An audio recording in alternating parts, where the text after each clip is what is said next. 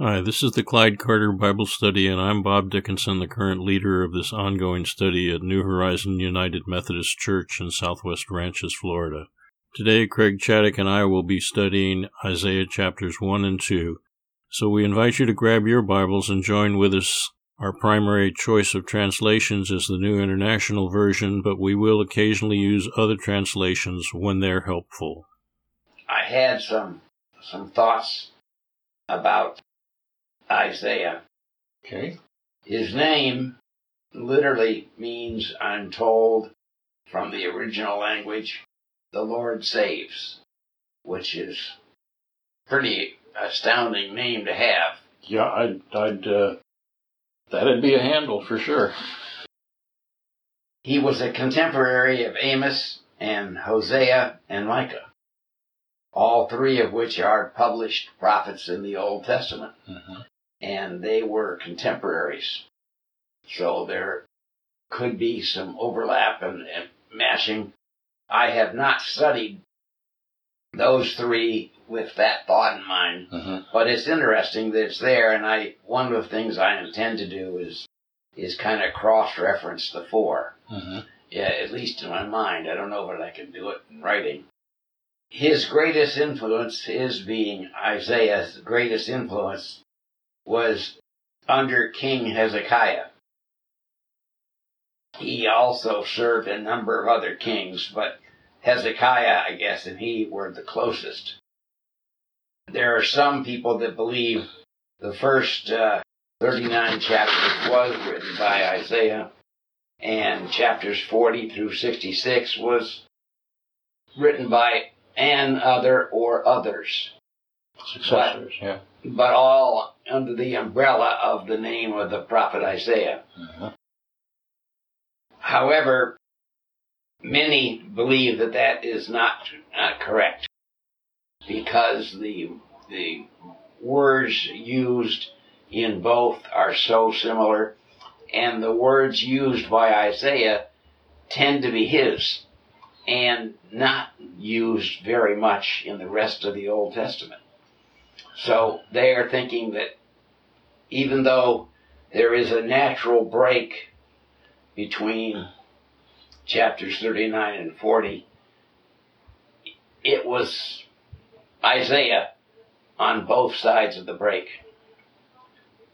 There are at least 25 Hebrew words or word forms found in Isaiah in both major divisions of the book that occur in no other place in uh, the prophetic writings, which again tends to tie the two together. Several New Testament verses, when Jesus spoke, he used Isaiah, Mhm. and he used Isaiah's words, and they from both sections. So again, it was considered to be a single authorship. One of the themes that Isaiah used and was used elsewhere, but not as, as readily as he, is the Holy One of Israel. Mm-hmm. He was the one who first brought to mind that a king descended from David will reign in righteousness. He didn't know who or when, and he didn't have a way of telling us, but he was the one that introduced Jesus. The prophet's vocabulary is extraordinary. He uses nearly 2,200 different Hebrew words or word sets, more than any other Old Testament writer. Mm-hmm. So he was an educated and intelligent man. Those are the highlights I found. In talking about prophets, the office of prophet is one of the things that we might want to discuss. Basically, these are people who receive messages from God, and they, the messages from God are not always well received by those to whom they are sent. Lots of times the prophets speak, and the, and the king that's in power at the time is not receiving good news when the prophet speaks. He may say, We're going in the wrong direction, and unless you turn around, do things differently, the whole world's coming down around your ears. Not things that kings like to get told. Or anybody. yeah, that too. we sort of assume that our record, the Bible, is the only measure of, of standard to look at old older literature and, and try to understand its place. But in broader scholarship, that part of the Middle East, uh, some 50 or 60 prophets in different countries that have writings not not all that different from Isaiah, but very distinct. Isaiah's message is one that remains, as you say, consistent over the the whole book.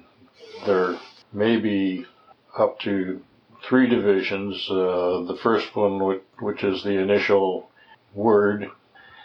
The second one seems to be uh, words of people who are coming back or getting ready to come back out of out of captivity uh, and come back to their land, which is in ruins, and their city, which is decimated.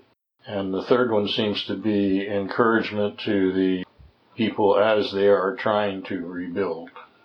And it's a long and dusty and hot and unforgiving, not necessarily rewarding venture.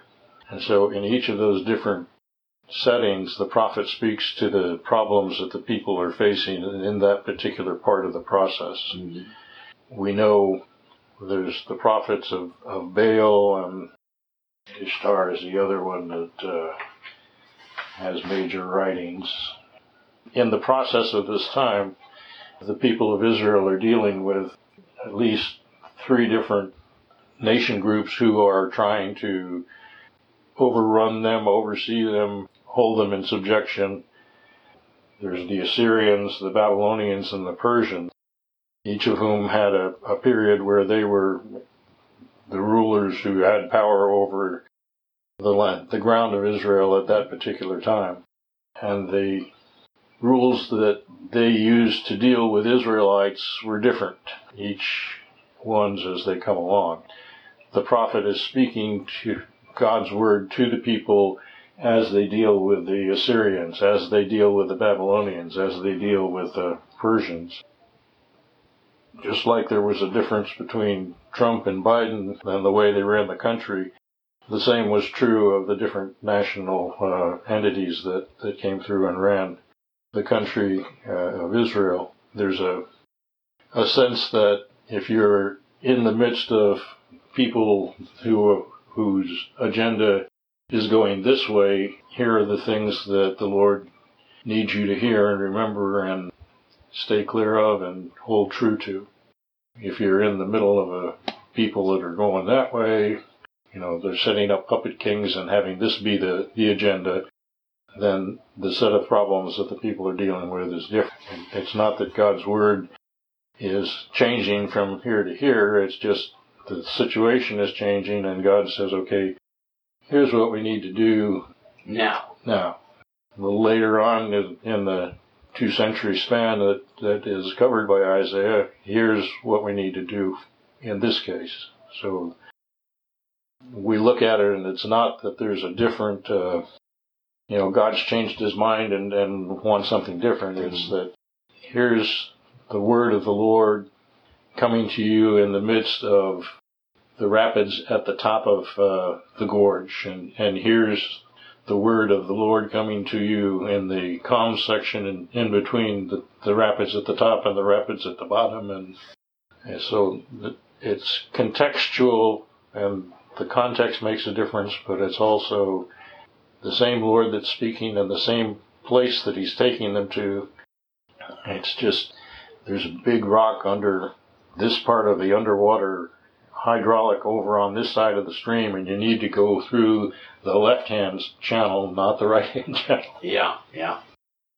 One of the things that seemed to spark my understanding is much of Isaiah's complaint about how Israel and Judah were operating can very much be applied to, to the United States today. It it amazes me the the position. Isaiah definitely had future prophecies, many of them. But he also had a lot to say about what was going on right now. Current situation, yeah. And getting it back.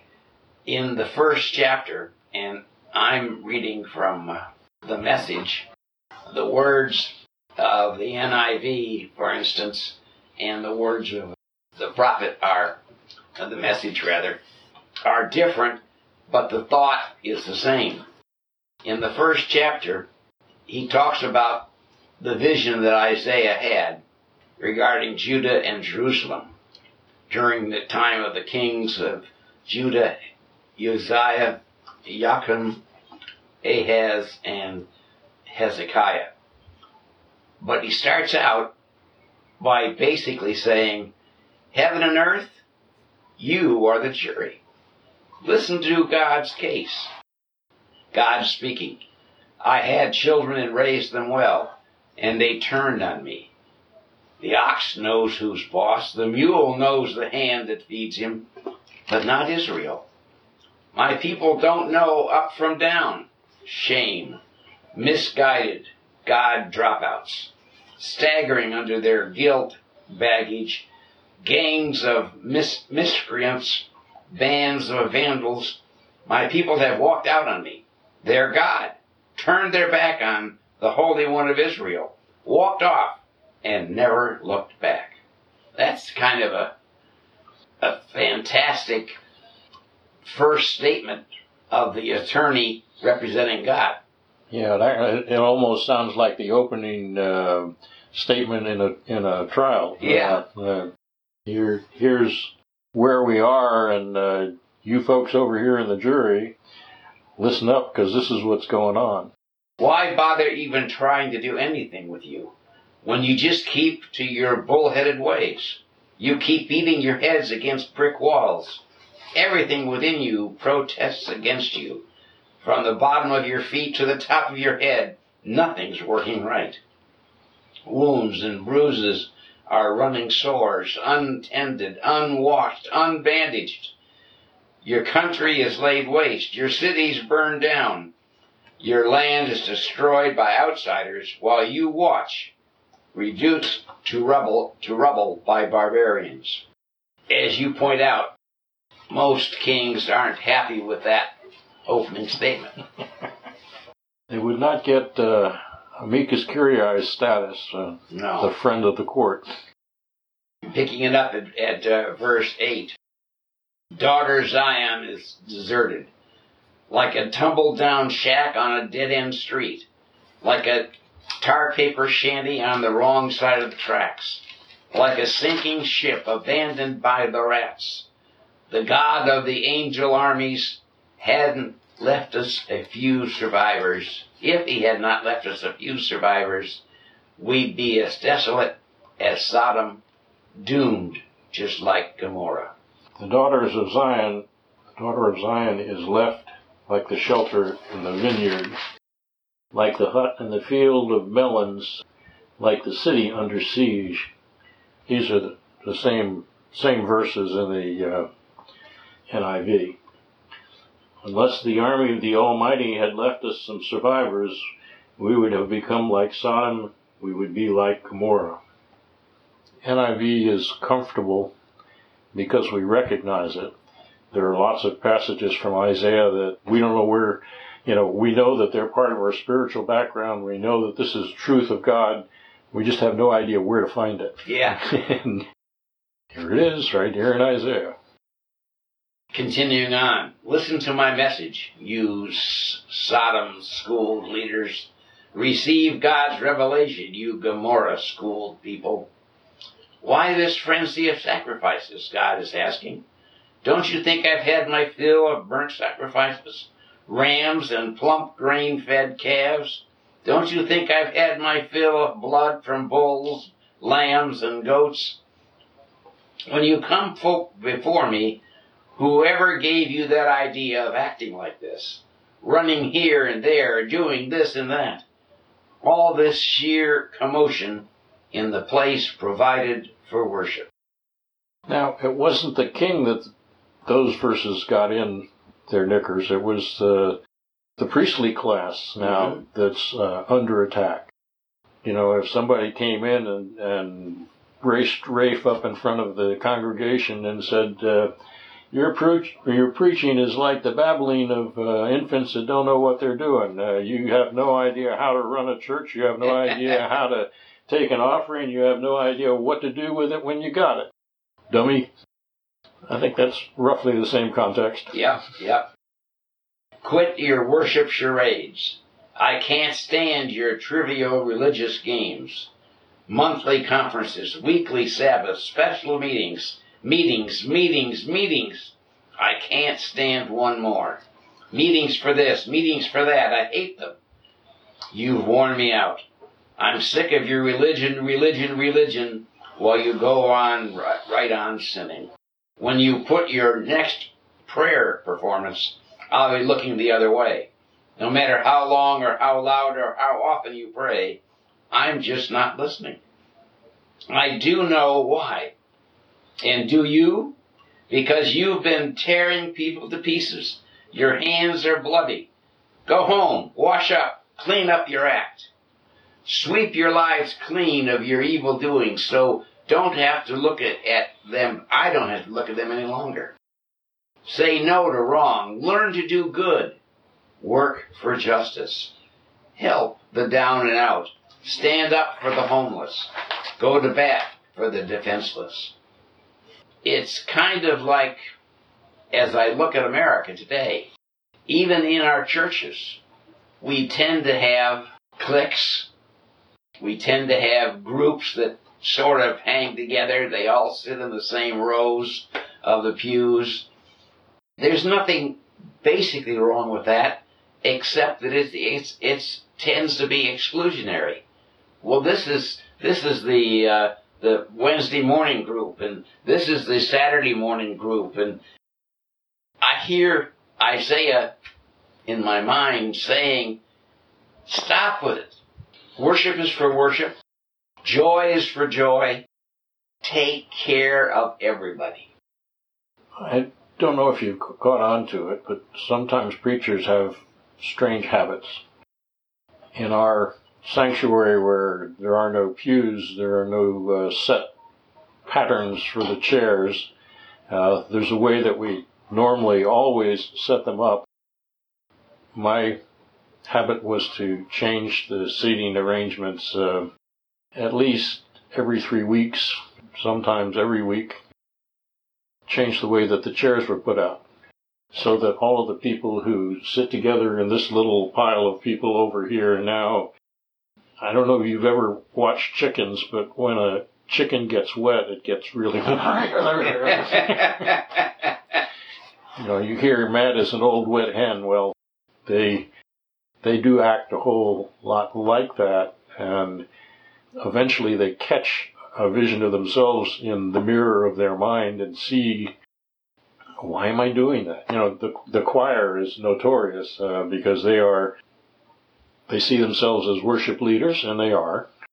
They see themselves as people who are over and above the rest of the congregation because they give more time in order to prepare and be ready for Sunday, and they they have special dresses, dress codes, you know, robes and yokes and everything else, and if you want to really have fun, you ought to change the seating in the choir loft. God again is speaking through the prophet. And he says, Come, sit down. Let's argue this out. This is God's message. If your sins are blood red, they'll be snow white. If they're red like crimson, they'll be like wool. If you're willing to obey, you'll feast like kings. But if you're willful and stubborn, you die like dogs. That's right. God says so. Though your sins be as scarlet, they shall be as white as snow. That sings. Probably the Messiah. Almost everything comes from the Messiah. from Handel's Messiah. yeah, exactly, exactly. He goes on and says, Can you believe it? The chaste city has become a whore. She was once all justice, everyone living as good neighbors. And now they're all at one another's throats. Your coins are all counterfeits. Your wine is watered down. Your leaders are turncoats who keep company with crooks. They sell themselves to the highest bidder and grab anything not nailed down. They never stand up for the homeless, never stick up for the defenseless. This decree, therefore, of the Master, God of the angel armies, the strong one of Israel, this is it. I get my oppressors off my back. I get back to my enemies. I'll give you the back of my hand. Purge the junk from your life. Clean you up. I'll set honest judges and wise counselors among you, just like it was back in the beginning. Then you'll be renamed. City that treats people right. The true blue city. God's right ways will put Zion right again. God's right actions will restore her pretensions, but it's curtains for the rebels and God traitors. A dead end for those who walk out on God. Your dalliances in those oak grove shrines will leave you looking mighty foolish. All that fooling around in God, the godless gardens that you thought was the latest thing you'll end up like an oak tree with all its leaves falling off, like an unwatered garden, withered and brown. The big man will turn out to be dead bark and twigs, and his work the spark that starts the fire, that explodes man, exposes man and work both, as nothing but cinders and smoke. There's a part of us when we gather together to worship we presume we're doing something that's pleasing to God. And if we got some young preacher come into town that stands up and runs a revival on the front yard of our church and says all of the all of these church going folks are uh, rotting meat that stinks to heaven, we'd probably take umbrage at that. Well, we tend to get set in our ways. I have an ongoing wrestling match in my head with our pastor.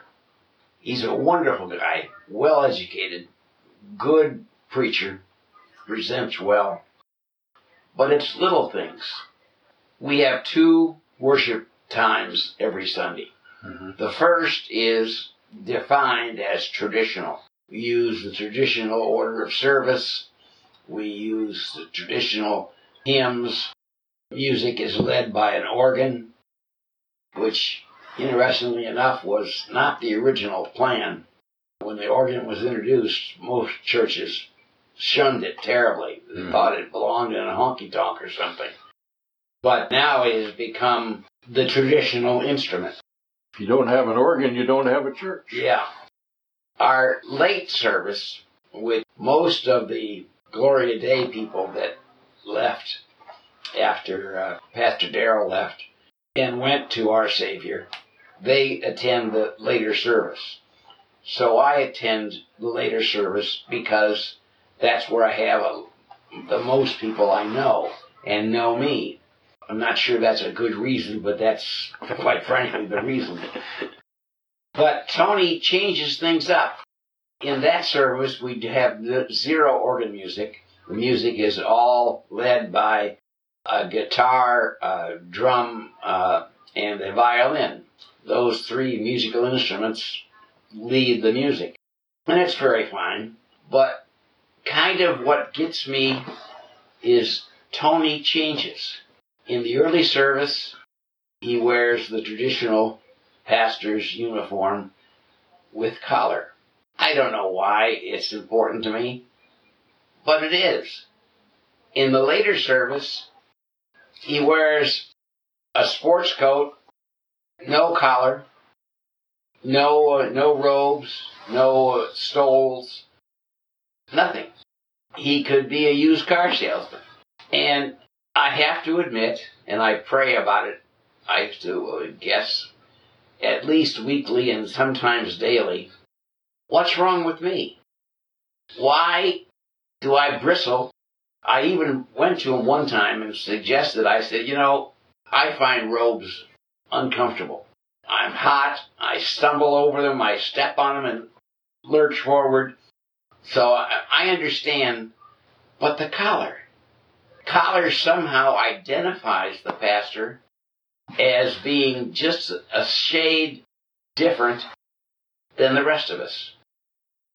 And there's nothing in Scripture, I've looked, that says you have to wear a collar or you have to wear anything. There's certain garb that was prescribed for the uh, temple in Deuteronomy and, and uh, Leviticus, but that has long since passed. My congregations would have the same problem with me. I've been known to, uh, well, I preached one sermon where I had a bag of black cow manure on my shoulder for the entire service. Part of it I got up on a ladder and preached uh, from out in the middle of the congregation. I got up on a ladder and preached from up there. Part of it was to get people to look at where the stinky stuff was in their life and what it was that God's forgiveness offered them that was different than what the rest of the world had to offer.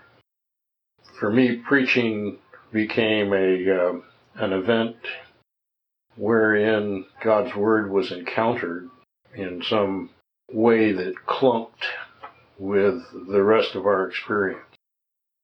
You know how when you get a new car, it runs smoothly and everything is wonderful, and then one day it goes clunk and quits working. And now everything changes. Uh, you have to either pay six months' salary to get it fixed, or you have to pay a year's salary to to buy a new one, and everything is set off kilter and out of whack. It takes a long time to recover from, get back on on the path and get things going. Get all your ducks in a row. Yeah. Well, object lessons are are very very good usually because they they're kind of like parables that when Jesus taught, he used things around him. He talked about birds and, and trees and olives and he used an object to root the thought in your mind. And I don't have a problem with that. I might have been a little disconcerted if I saw you with a bag of manure on your shoulder, but Uh, I didn't have a collar on when I did that. but object lessons are very scriptural in my mind. It's exactly what Jesus did when he taught. He used object lessons. That's what the parables were. He took things that people could relate to. A man walking down the, the uh, road gets hit by a gang and gets robbed and beaten and left for dead. I remember Harry had that problem. The trappings collar somehow sets me in a perspective. And I know it's my problem, not his. He, by the way, listens carefully to everything I say. Does almost nothing that I ask, but he listens. and then prays for me. when I think about that story, the first thing that uh, leaps to my mind is when they hear about this guy walking down that road alone, mm-hmm. everybody around is saying, damn fool, why is he doing that? Yeah. Because they know. You know, that, that place is infested with drug users and uh, gangs and all sorts of things that will chew you up.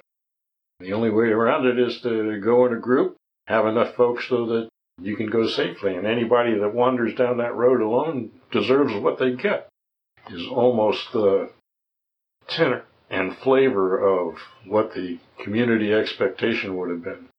We've uh, just come through the Christmas pageantry Mm-hmm. And uh, I'm reminded that uh, when the wise men came to Jerusalem, the whole city was aware of it. Mm-hmm.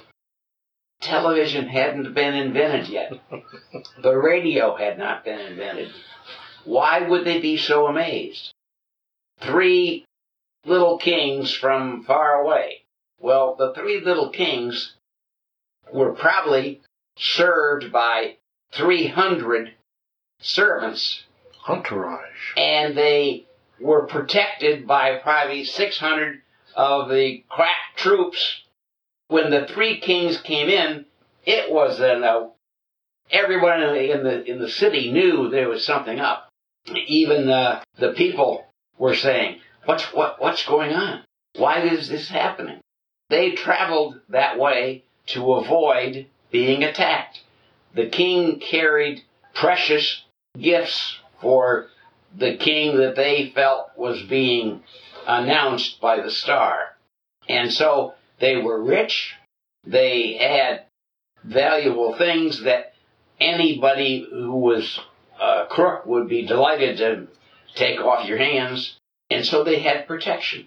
Well, you knew they were coming because they had the band out front uh, playing "When the Saints Come Marching In." There you go. There you go. That's it. That's it.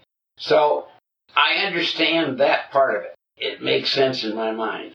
And like I said, the robes and the stoles, uh, they are beautiful and, and I think help set the scene in special days, Holy Week and, and such. But the collar is such a little, but I can never mistake somebody wearing the collar for a non-cleric. I don't know if anybody you know ever talks about this, but when I would go into my office and get my preaching robe out of the closet and put it on, a lot of different things happened. One of the things was there was a, a sense of defense built in. I could say, you know, and I had to genuinely make sure I was in the Word of God and proclaiming it as I understood it. My proclamation was flavored by the pastors who were teaching in seminary when I came through. And they were mainly a product of the civil rights upheaval in the South. They were local pastors who had taken a position to defend what the biblical word was, which made them unappointable in the South. So they sent them to seminary to teach. And then they produced a whole raft of people who thought that the way pastors ought to act is to be change agents and weather vanes and uh, local community activists to change the landscape of the country they lived in Mm-hmm. so that it looked more like. Putting on the vestments was, in a way, taking the focus off Bob Dickinson and putting it on carrier of the Word of God. I felt invulnerable is probably the right word to say that no matter how much they didn't want to hear what I had to say, they they uh, were required to listen. Well, and their argument wasn't really with you. It was with the one you were speaking for, God. Sometimes it was with me because the last guy didn't talk like that. Mm-hmm. Yeah, okay. We tend to get set in our ways. I was the guy with the bucket of water uh, looking for the chicken to throw it on. we kind of got off topic a little bit, but I'm not, I'm not sure we did because I think that Isaiah may have been the guy with the bucket of water. Yep. Yep, I, I think you're right. And this this this first chapter very much sets the stage when he says, "Hey, you be the judge. Here's God's point of view. Can you understand where he's at?" It's almost like the people are given a safe position to watch from as God has an argument with the king. And as he's having an argument with the king, and he says, by the way, you guys in the jury box, you're doing the same darn thing. There isn't very many safe places in, in that operation. The guy bringing the message is uh, kind of in the same category as uh, John the Baptist a guy could lose his head over something like that. Yeah. So the office of prophet has its dangers as well as its advantages. There are a class of people who want to be, who see themselves as bringers of righteousness.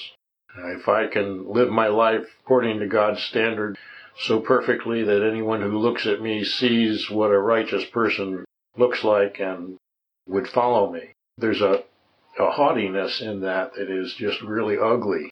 I see that in other clerics where they tend to wear the badge and say, look, I'm the sheriff, you follow what I say. And I find that offensive, yes. But I think you can go the other way too far. You can be the, it's kind of like parenting. There are some parents that uh, are very authoritarian. And you do this, do that, do that, uh, and you don't, the kid gets swatted or whatever the case might be. Then there are other parents that want to be your buddy and your friend. They want to just, you know, well, I don't think you should do it, but if you do it, maybe I can come along. I mean, it's, um, and either one tends to be an extreme that doesn't work all the time.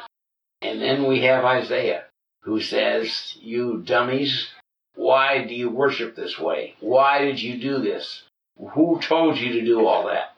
I have in recent weeks taken advantage of the internet to go to Hillsdale College and take some courses. You now know everything about the Constitution. well, it is interesting from the standpoint of when I talk to other people that have been engaged in the Hillsdale process, I recognize that we talk the same language and we have code words that mean, you know, this is what this code word means and that's what that code word means. And we talk in a, almost a classified jargon that only the insiders know. When Isaiah wrote it down, now all of a sudden, well, initially this wasn't written down. Initially this is verbal storytelling that probably didn't get written until after the end or towards the end of Isaiah's the Isaiah College experience when all of the graduates had gone out and started creating their own little piles of people that understood uh, how to talk Isaiah talk and now we can write it down. You know, when the king first heard it uh, firsthand, he was mad as a wet hen. When the religious folks uh, of the day heard it, they were mad. Everybody, he said it was the word of God, but nobody that was in this pile or that pile could see the word of God in him, anything he said. Uh, there was just this crazy group of folks talking amongst themselves. And then the next invaders came through and the next invaders came through and after the third set of invaders came through, they began to recognize, oh, that's what he meant. Oh, we've been doing that. We've been guilty of that. And when Isaiah thundered that from the rooftops, nobody wanted to hear it. But when they saw the, the piles of bones of the people that ended up dead because of it, then they could start to see it and know it and believe it. So this prophecy stuff has a sharp edge to it. And the initial encounter with it is very uncomfortable and is liable to get the prophet run out of town on a rail. And then when other folks begin to hear and listen and, and understand, then it becomes, well, maybe there's something in that. And then after the third set of conquerors come through and said, you know, if we'd listened to him at the first time he said that, 80% of this wouldn't have happened. Yeah, yeah, yeah. The office of prophet is not one that most people want. Description of a pastor is he is three things. He's a, a prophet, a priest, and a king. And each of those offices, the, the king is the administrative, uh, you know, this is how it's going to be done and uh, we need to have a budget, and we need to do the, you know, all of these kind of things that make it work. The priest is the one that comes by and stands next to you in the midst of terrible times and helps you deal with them. The prophet is the one that tells you what's coming next. Well, yes, he's the proclamation. Prophet doesn't always deal in future. I, I would argue with he is the proclamation. He, he may be the proclaimer, but the proclamation is. Better, better phrasing. You're right. Okay. You're right. Well, I think our folks are getting an earful here. I think so too. And I'm delighted that they're listening. Okay, continuing on. Just real quick, as a summary, Eugene Peterson, alas, I don't think he's uh, Lutheran, but he has some good thoughts sometimes. Mm-hmm. And he shares this thought, looking at the entire book of Isaiah. Symphony is the term many find useful to capture the fusion of simplicity and the complexity presented in the book of Isaiah. The major thrust is clearly God's work of salvation. The salvation symphony. The name Isaiah means God saves. The prominent themes repeated and developed throughout this vast symphonic work are judgment, comfort, and hope. All three elements are present on nearly every page, but each also gives distinctions to the three movements of the book that so powerfully enacts salvation. Message judgments are most which where we are now, chapters 1 through 39. Messages of comfort are chapters 40 through 55. And finally, the frosting on the cake, messages of hope, chapters 56 to 66. So we have judgment, comfort, and hope. And as I said, we're, we're kind of dealing with the judgment sections in our discussions this morning. But there's more to come. And as you think about it in those terms, some of the passages are right in your face. Mm-hmm. Uh, you know, you're doing this right now, cut it out. Some of them are, I don't know why I put up with you all, because the only thing you keep doing is the same old stuff that uh, didn't impress me the first time you did it. Yeah. Then there's the hope. Anyway, Hmm. it's going to be a great study in Isaiah. Yes. And uh, we, we, we now have, uh, we have only 65 more chapters after this one.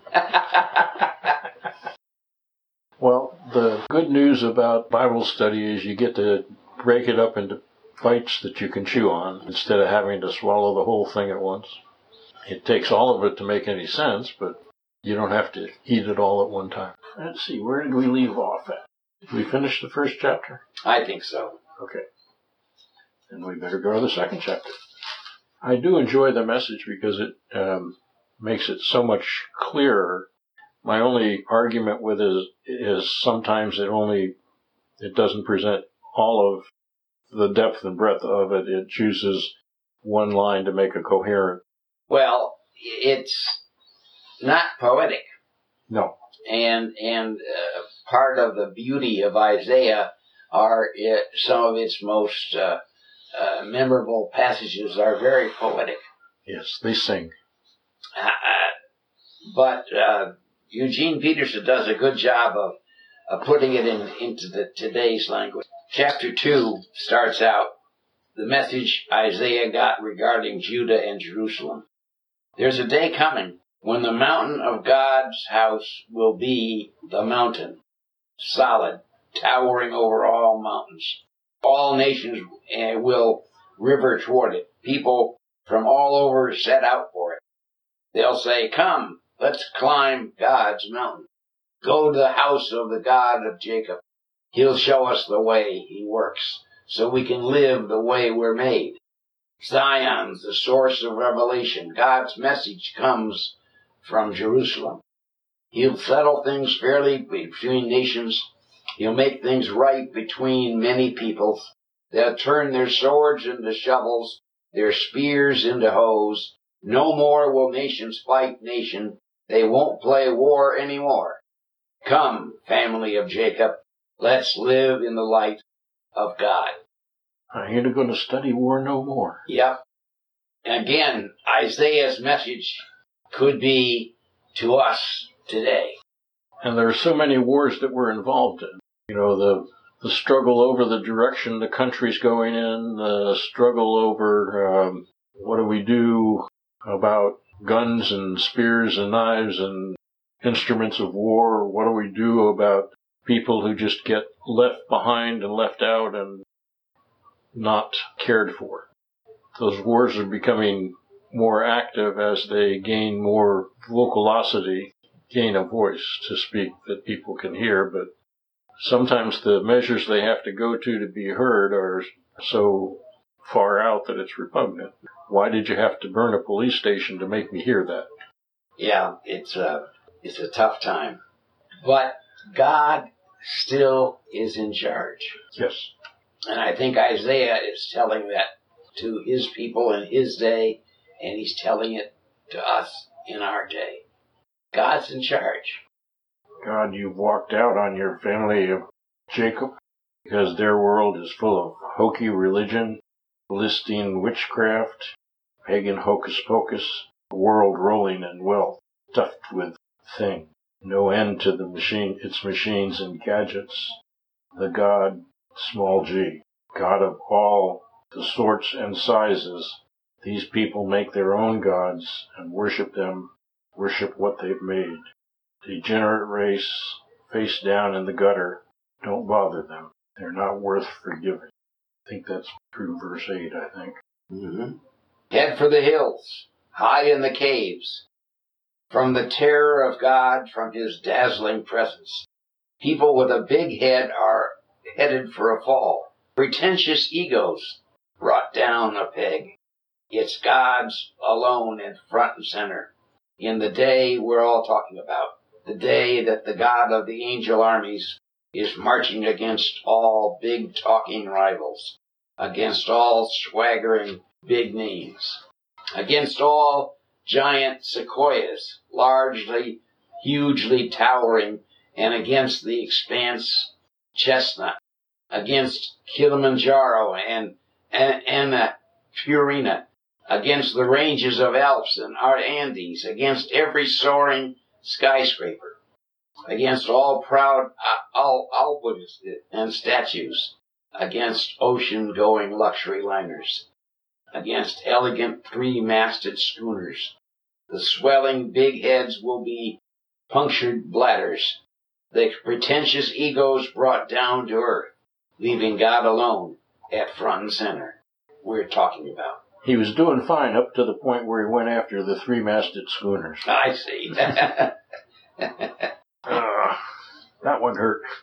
I think what he's trying to say here, what he's doing better than trying, what he's saying is that our lives tend to get so cluttered with plans and thoughts and things and hopes and he's God's in charge. God's handling it. Will there be times when we suffer? Yes.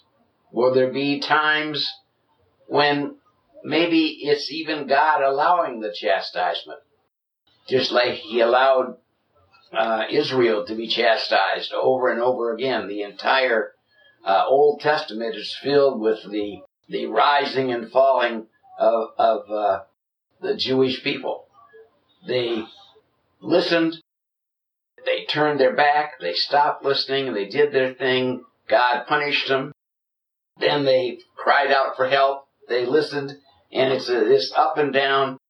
We're still on the trolley car.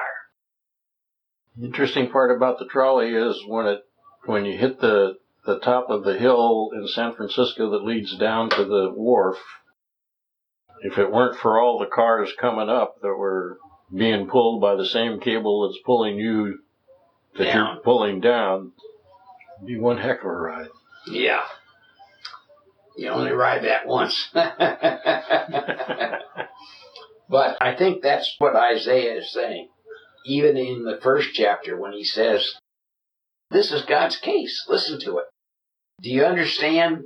You have missed the point over and over and over again. And again, I, I don't know if I read into it properly, but I sense Isaiah speaking to us. Yes. Yes.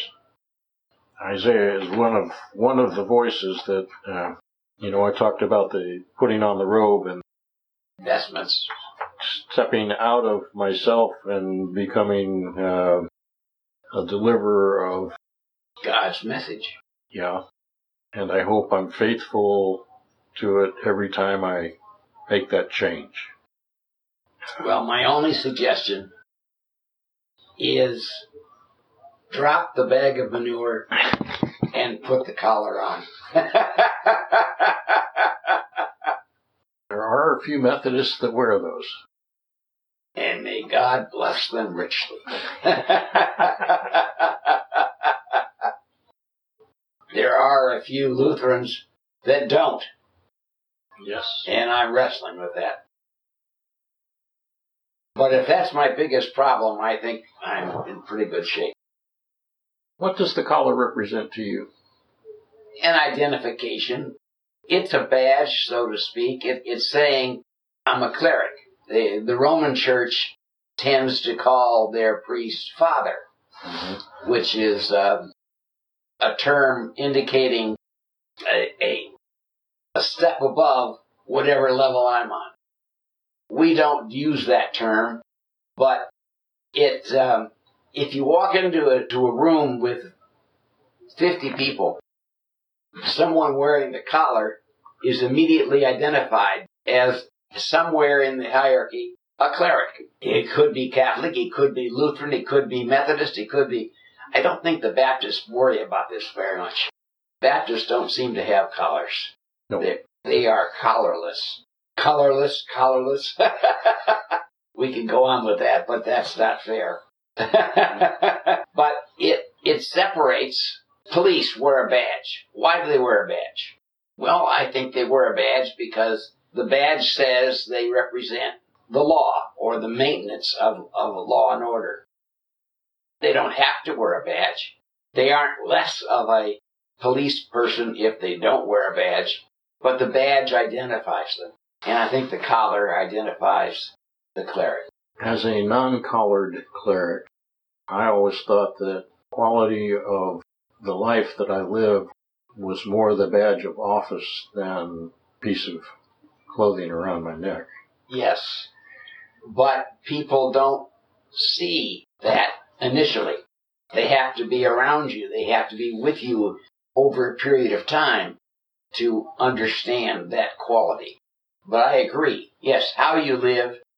And that's exactly what Isaiah is saying to the people of Israel. He's saying, hey, you step and fetch. You do all these different things. You religion, religion, me- meetings, meetings, meetings. That's not what God looks for. It's not what he needs. It's not even what he wants. And that, that I think was one of the reasons why he identified certain garbs to be worn by the priests when they were making the sacrifices, when they went in to the Holy of Holies. It set them apart. And I think that that's what the collar does today. Doesn't make them more holy. Doesn't make them better people. In fact, some of the greatest hypocrites around might have wearing a collar. But it, it sets the mood. Am I off in the weeds somewhere? If you don't wear the collar, then the challenge becomes how do you live so that they know you're a pastor without having to be told. Okay. And that requires More discipline, more Almost- responsibility. almost uh, act by act a consideration of what you're doing and how others, and not how others would see it, but how God would see it. Uh, is this an accurate reflection of what Christ would do if he were in this situation? Calls to the class uh, yesterday. Normally I do those in a in a room in a private room, but yesterday Susie had to be in the office after uh, four or five calls, she called me on it and said, uh, "You're just doing a rote thing here. You're not. You're not ministering to the needs of these people." Stopped me in my tracks, smarted. Uh, it uh, made me get up and walk away from the desk and walk around the lake and uh, consider what I was doing and why I was doing it and how I was doing it and She Isaiah'd me. Next week we will attack uh, chapters 3 and 4, maybe even 5 and 6, maybe only a couple verses. I thank you for your time, for your wisdom, and for your patience and. Well, I get more out of this, I think, than you do.